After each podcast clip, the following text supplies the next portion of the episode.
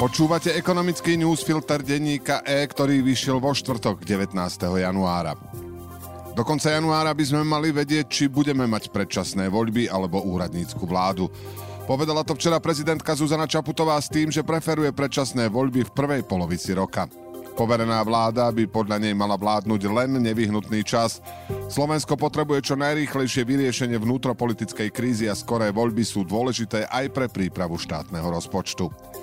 Predstavitelia pôvodnej koalície sa včera stretli a najmä podľa vyjadrení zástupcov Oľano to skôr vyzerá na termín predčasných volieb tridsiateho septembra. Politici o tom na verejnosti nehovoria, no skrytým dôvodom na naťahovanie času môže byť aj letný termín vyplácania štvrtej časti finančného príspevku za voľby. Septembrový termín volieb by ešte prezidentka akceptovala, ponechala by dovtedy aj poverenie vláde Eduarda Hegera.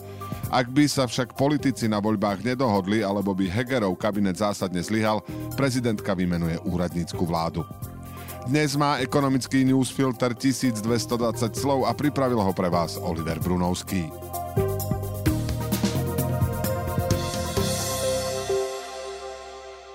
Pondelkové rozhodnutie vlády, ktorým poverený kabinet Eduarda Hegera urobil poriadok s vysokými zálohovanými platbami a zvýšil kompenzácie, upokojilo situáciu v malých a stredných podnikoch a u ďalších podobných odberateľov so spotrebou elektriny do tridsať megawatthodín ročne. Dnes by mali prísť na rad samosprávy, včera ešte vláda doriešila pomoc školám. Najskôr by mala kompenzovať nedoplatky za vlaňajšok a po pozbieraní údajov o nových cenách energií im zvýši rozpočty. Kolegyňa Daniela Krajanová zmapovala, čo sa dialo vo vzťahu odberateľov a ich dodávateľov elektriny a plynu a čo by sa malo stať v najbližších dňoch. Pre poriadok dodajme, že nie je reč o platbách domácností, kde by mali byť nárasty cien buď minimálne, pri elektrine len o poplatky alebo mierne, pri plyne o pätnásť percent plus poplatky. Kto dostal nové zálohové faktúry a kto ich nedostal? Najväčší dodávateľia es pé pé, zet es é a vé es é zálohové faktúry svojim klientom zatiaľ nerozosielali. Poverený minister hospodárstva Karel Hirman povedal, že to bolo na žiadosť ministerstva. Ak klienti od týchto dodávateľov na prelome rokov dostali nejaké čísla o možných budúcich platbách, boli to informatívne rozpisy zálohových platieb, spravidla ako súčasť ročného vyúčtovania. Na ich základe samozrejme nebudú nič platiť a zálohové faktúry už budú vystavené podľa aktuálneho nariadenia vlády. Zálohové faktúry rozoslali niektorí menší dodávatelia a spomedzi veľkých len zet es é, a to len niektorým klientom. Po pondelkovom rozhodnutí vlády vystavia nové zálohové doklady, ktoré už zohľadnia vládou upravený cenový strop. Vláda v pondelok rozhodla, že kompenzácie vyšších cien už nepôjdu do výšky osemdesiat percent, ale pokryjú celý rozdiel, teda sto percent. Koľko sa bude platiť? Regulovaní klienti budú platiť za elektrinu ako komoditu do výšky cenového stropu stodeväťdesiatdeväť eur za megawatthodinu. Minulý rok platili okolo osemdesiat eur. K tejto cene sa ešte prirátajú distribučné poplatky so zvýšením oproti minulému roku o štyridsaťdva percent pre odberateľov pripojených na veľmi vysokom napätí až po šesťdesiatštyri percent pre odberateľov na nízkom napätí. Pri plyne je cenový strop deväťdesiatdeväť eur za megawatthodinu. Poplatky narastú asi o dvadsať percent. Priemerný zákazník v tomto segmente malých a stredných firiem mal podľa es pé pé v lani spotrebu jedenásť celá osem megawatthodín. Mesačne platil stodeväťdesiattri eur. Pri cene, ktorá zohľadňuje cenové stropy, to v roku dvetisícdvadsaťtri bude tristopäťdesiatdva eur. Bez zastropovania by platil asi sedemstodeväťdesiat eur. Odberatelia so spotrebou nad tridsať megawatthodín ročne fungujú inak. Nepatria totiž medzi regulovaných zákazníkov. Im štát plánuje pomôcť kompenzáciami vo výške osemdesiat percent z rozdielu medzi účtovanou cenou a stropom stodeväťdesiatdeväť eur za megawatthodinu. Má na to byť určená podobná kompenzačná schéma, ktorú finalizuje ministerstvo hospodárstva.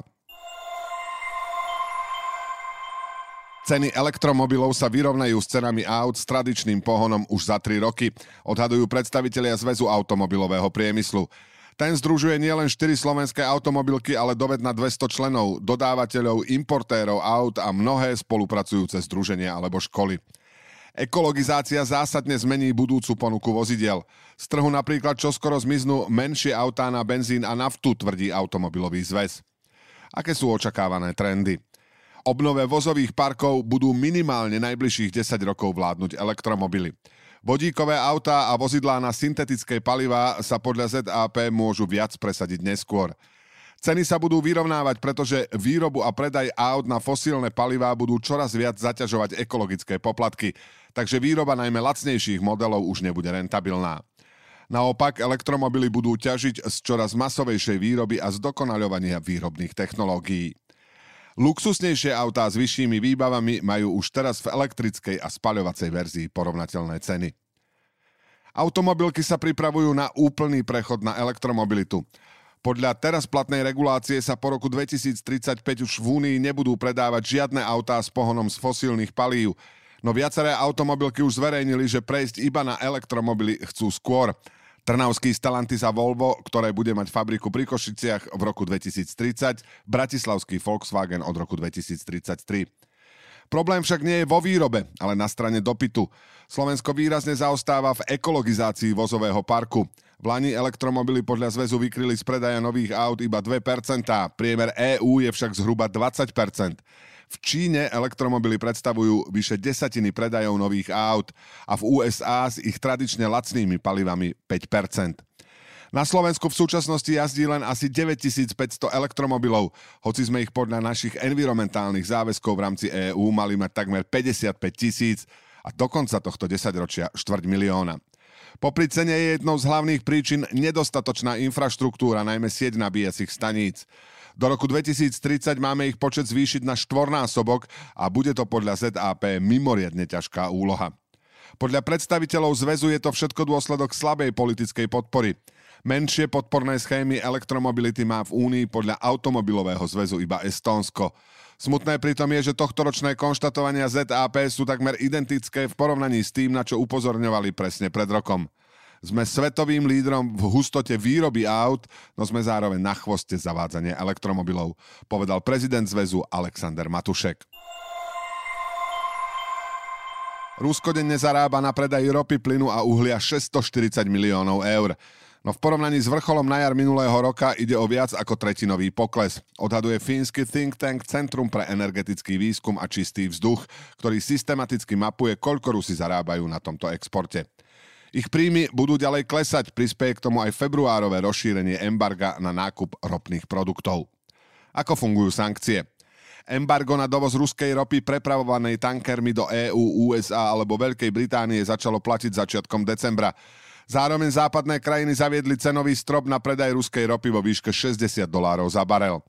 Tieto opatrenia spôsobili podľa Kreja výpadok stoosemdesiat miliónov eur denne pre Rusko. Zároveň však dvadsať miliónov eur denne navyše dokázalo Rusko získať zvýšeným predajom ropných produktov. Rusko však stále zarába na fosílnych palivách viac ako napríklad na jeseň dvetisícdvadsaťjeden. Minulý rok im pomáhali najmä vysoké ceny ropy a zemného plynu. Fosílne palivá sú teda naďalej hlavným zdrojom príjmov ruského štátu, ktorý vďaka tomu môže financovať svoju nákladnú vojnu na Ukrajine. Už piateho februára začne platiť aj zákaz dovozu ropných produktov z Ruska a zároveň strop na ich cenu. Rovnako sa obmedzia aj dodávky ropy do Poľska cez ropovody. Podľa Kreja znížia ruské denné príjmy o ďalších stodvadsať miliónov eur na päťstodevätnásť miliónov.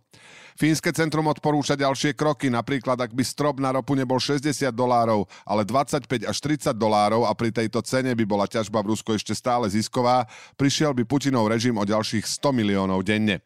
Keďže nedokáže tieto straty nahradiť inde, ďalší pokles príjmov by oslabil jeho schopnosť viesť vojnu, píše fínsky think tank. Na druhej strane Medzinárodná energetická agentúra varuje, že cenový strop na ruskú ropu môže ohroziť svetové dodávky a ďalej poškodiť globálnu ekonomiku v čase, keď hlad po rope stúpne. Agentúra očakáva tento rok dopyt na úrovni rekordných sto jeden celá sedem milióna barelov denne. Z veľkej časti k tomu prispeje zrušenie koronavírusových obmedzení, vďaka ktorému sa má Čína podieľať na raste dopytu takmer polovicou.